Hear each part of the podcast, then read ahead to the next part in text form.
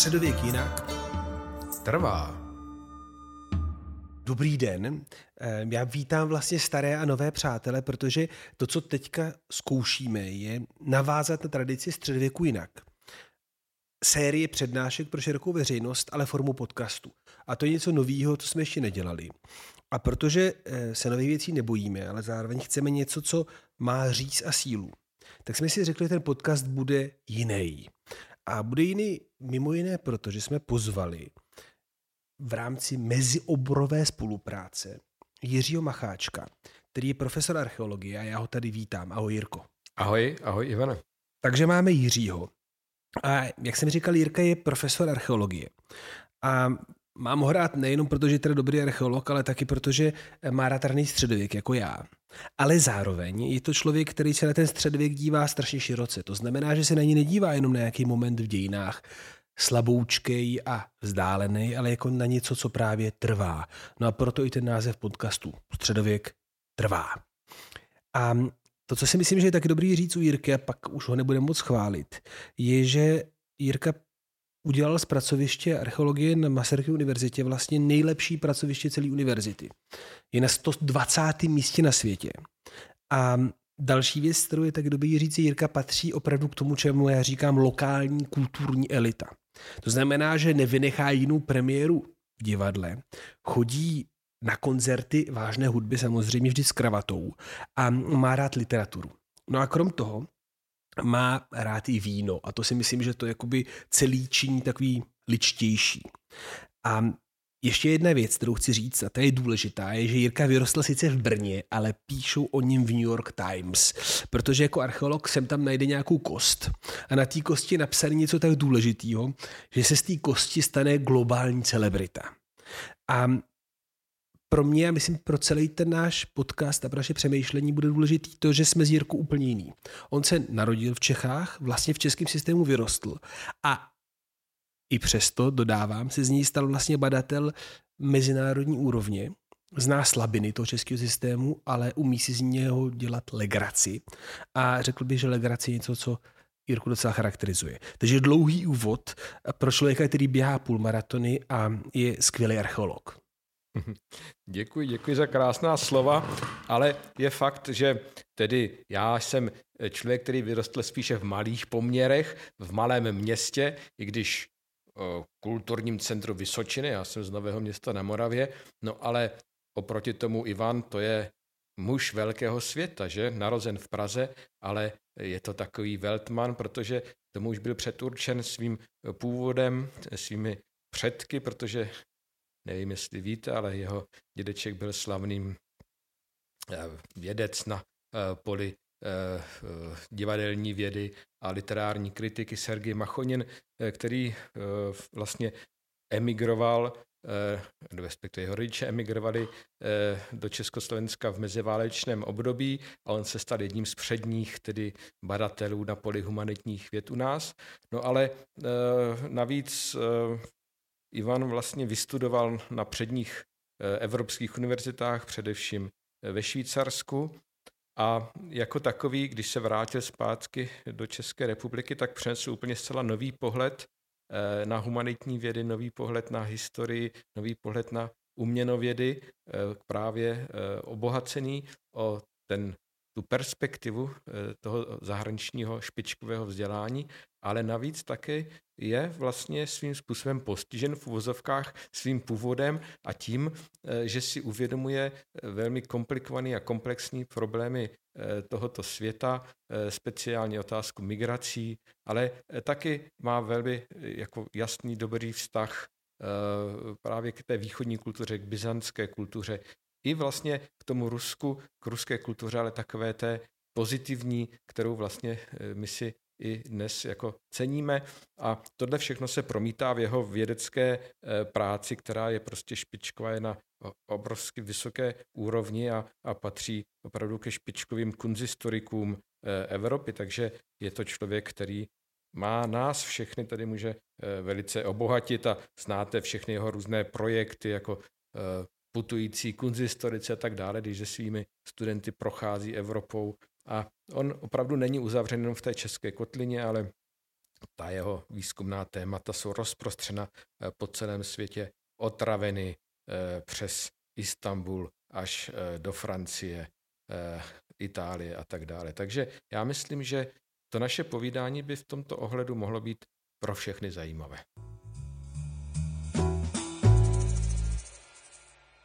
Ta otázka samozřejmě naše teďka důležitá je vlastně, proč to chceme dělat. Proč jsme si řekli k tomu všemu, co máme, že, jo, že budeme ještě dělat nějaký podcast. A vlastně ta otázka, která je pro nás asi klíčová pro oba, je, že to chceme dělat, protože máme pocit, že zrovna tady a teď jsou vědy, které děláme, to znamená archeologie a dějiny umění, dějiny obrazů, pro tu naší společnost strašně důležitý. A máme takový pocit z několika důvodů. Za mě, a Jirka říká, že jsem trochu politizovaný, tak je to v první řadě, protože mám pocit, že zažíváme úplně jako bezprecedentní manipulaci e, s dějinama. Že ten náš svět stojí na tom, že někdo se snaží přepisovat minulost a my máme pocit, že jako vlastně tady a teď je dobrý jako připomínat, že dějiny jsou mnohem komplikovanější. Ale já mám pocit, že ty jsi jako říkal, že eh, já to vnímám takhle politicky a ty se na to díváš i mnohem jako konkrétněji. No tak eh, samozřejmě já to eh, vnímám tak, že my jako představitelé humanitních věd jako musíme naší společnosti a v evropské kultuře přinášet něco, co bych nazval jakýmsi alternativním pohledem na náš svět, protože my jsme teď svědky toho, jak jsi to nazval, šíleného zneužívání eh, instrumentalizace vlastně dějin eh, ve jménu jakýchsi opravdu toxických ideologií. A my bychom měli jak si ukázat, že ty naše vědy právě ukazují to, že ta lidská kultura, lidská společnost, lidský svět je mnohem pestřejší, eh, zajímavější, mnohem, abych tak řekl, Eh, takový eh, pluralitnější, než se nám někteří eh, opravdoví ideologové snaží nyní ukázat. A to vlastně nikdo jiný nedokáže, než právě tyhle ty vědy, kterých my jsme zástupci, nedokáže to ukázat a zprostředkovat. No a samozřejmě ta otázka, která by byla na místě, jakou roli mají humanity třeba v tom hypertechnologizovaném světě. Že? My jsme teďka, to samozřejmě diváci nevědí, ale hodinu bojovali s mikrofonem, aby fungovali. A ta otázka je vlastně jako v tomhle technologickém světě, jaký je smysl pro tebe, Jirko, mají ty humanity? Podle mě zcela zásadní. My jsme to teď viděli, ty zmiňoval ty nejaktuálnější strašlivé události, které se odehrávají eh, na Ukrajině, ale tam člověk vidí eh, ta představa, eh, že ty někomu nabídeš nejnovější iPhony, jak možná eh, některé eh, západní eh, elity si představovaly, že budou ovlivňovat Rusko, tak to nefunguje.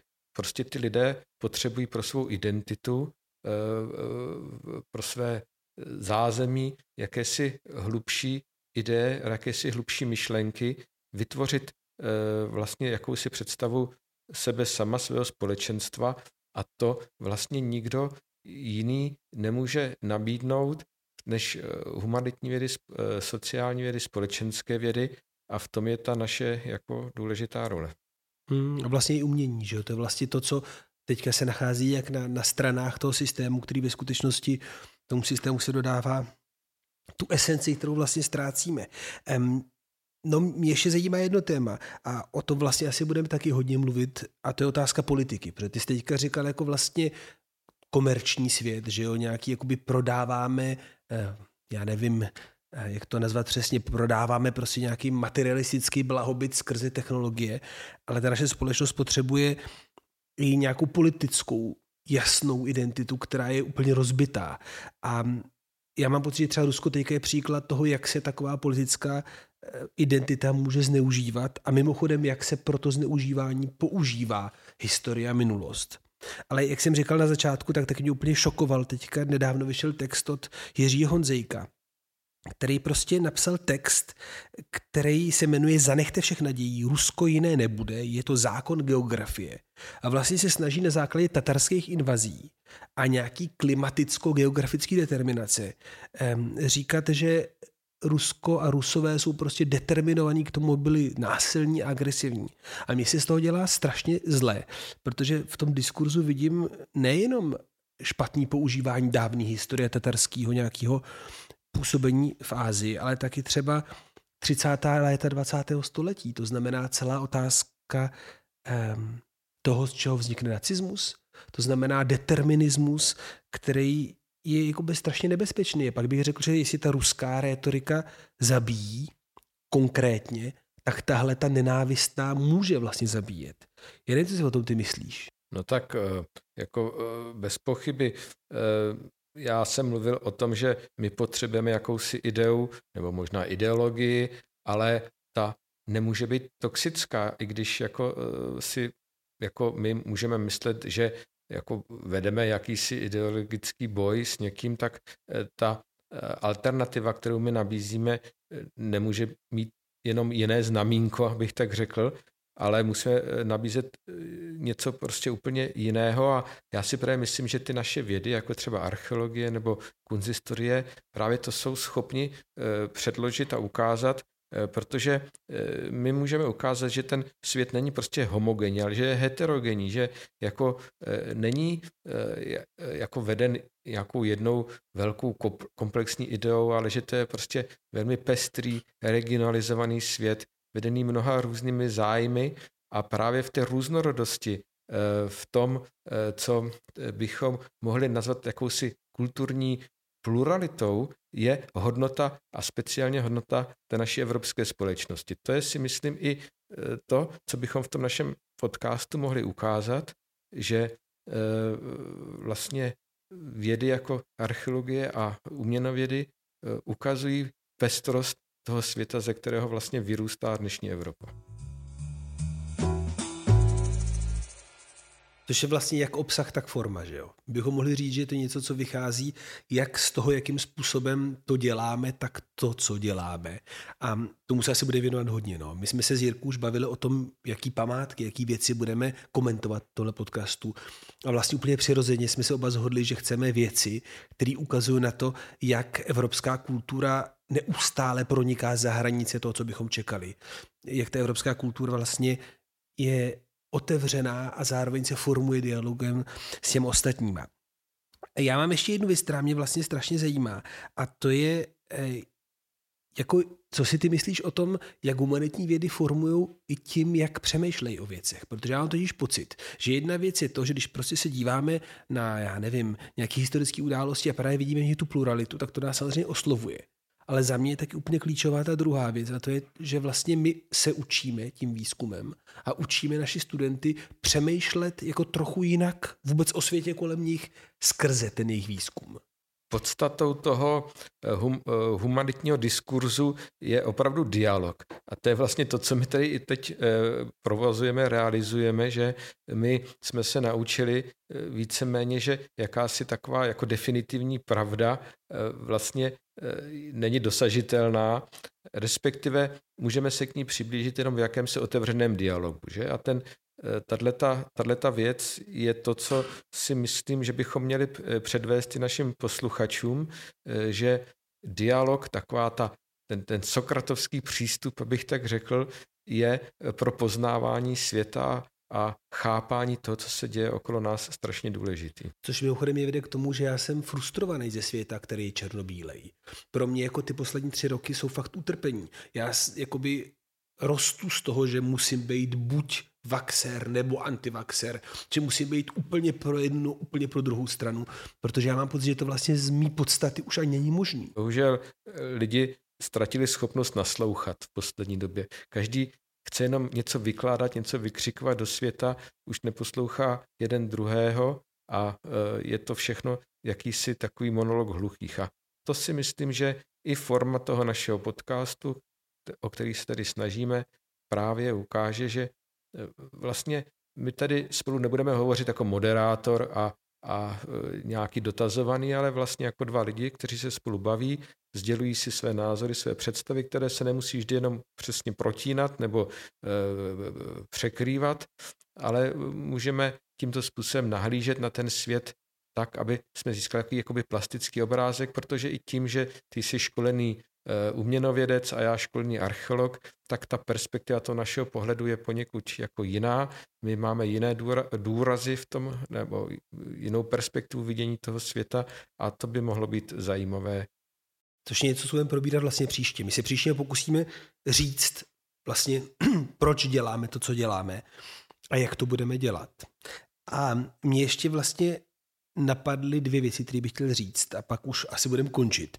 Ta první je, že jak to Rika krásně říkal, tak my se budeme bavit z jiných pozic a nejde jenom o obory archeologie a dějin umění, ale jde i třeba o to, že Jirka o sobě říká, já to bonznu, že je konzervativní, zatímco o mně se říká, že jsem neomarxista a mě to hrozně uráží. To neo mě uráží. Prosím vás, tím nechci říct, že jsem tradiční marxista, ale prostě moje srdce tepe nalevo. To znamená, že my se s Jirkou sice máme rádi v mnoha věcech, ale jsou taky témata, v kterých si úplně nepotkáváme. A myslím, že i to bude vlastně cítit v tom našem povídání. Že se na věci díváme z jiných perspektiv a že nás ta perspektiva toho druhého vlastně zajímá. Určitě, určitě, ale abychom opravdu dokázali ten náš eh, dialog vést otevřeně a uvolněně, tak tomu budeme potřebovat taky určité prostředky a to bude jeden z důležitých aspektů našeho podcastu, který vám popíše Ivan. Tak je to tak, že eh, my máme someliéra, který se jmenuje Aleš Křístek a provozuje restauraci Tivoli. Prosím vás, to není reklama, on nás za to neplatí, je to realita. A on nám na každý podcast vybere lahev vína. A tentokrát s Jiřím degustujeme od Petra Marady Pino Gris. Um, o Maradovi se říká, že je víc vinař a muzikant, eh, nebo takhle, že je vinař a muzikant a že je to skvělý člověk a že jeho charakter se odráží v tom, jaká dělá vína, která jsou supernaturální. A on jako hospodaří nedaleko Mikulčic, má tam asi 11 hektarů vinic a dělá strašně zajímavé právě přírodní věci, včetně sektu, který vyrábí tradiční metodou. No a ten Pinot Gris, který tady pijeme, je z roku 2018. Stratě kněžné v Mikulčicích. A poležel si ve starším dubovém sudu, kde vyzrál do takových minerálních a bylinkových tónů. To znamená, je to fakt strašně dobrý pití a doufáme, že ty naše podcasty budou taky pro vás příležitost, abyste si sedli. Třeba si nalili deci, dvě dobrého vína a přemýšleli a povídali si s námi. Těším se na to a na zdraví. Na zdraví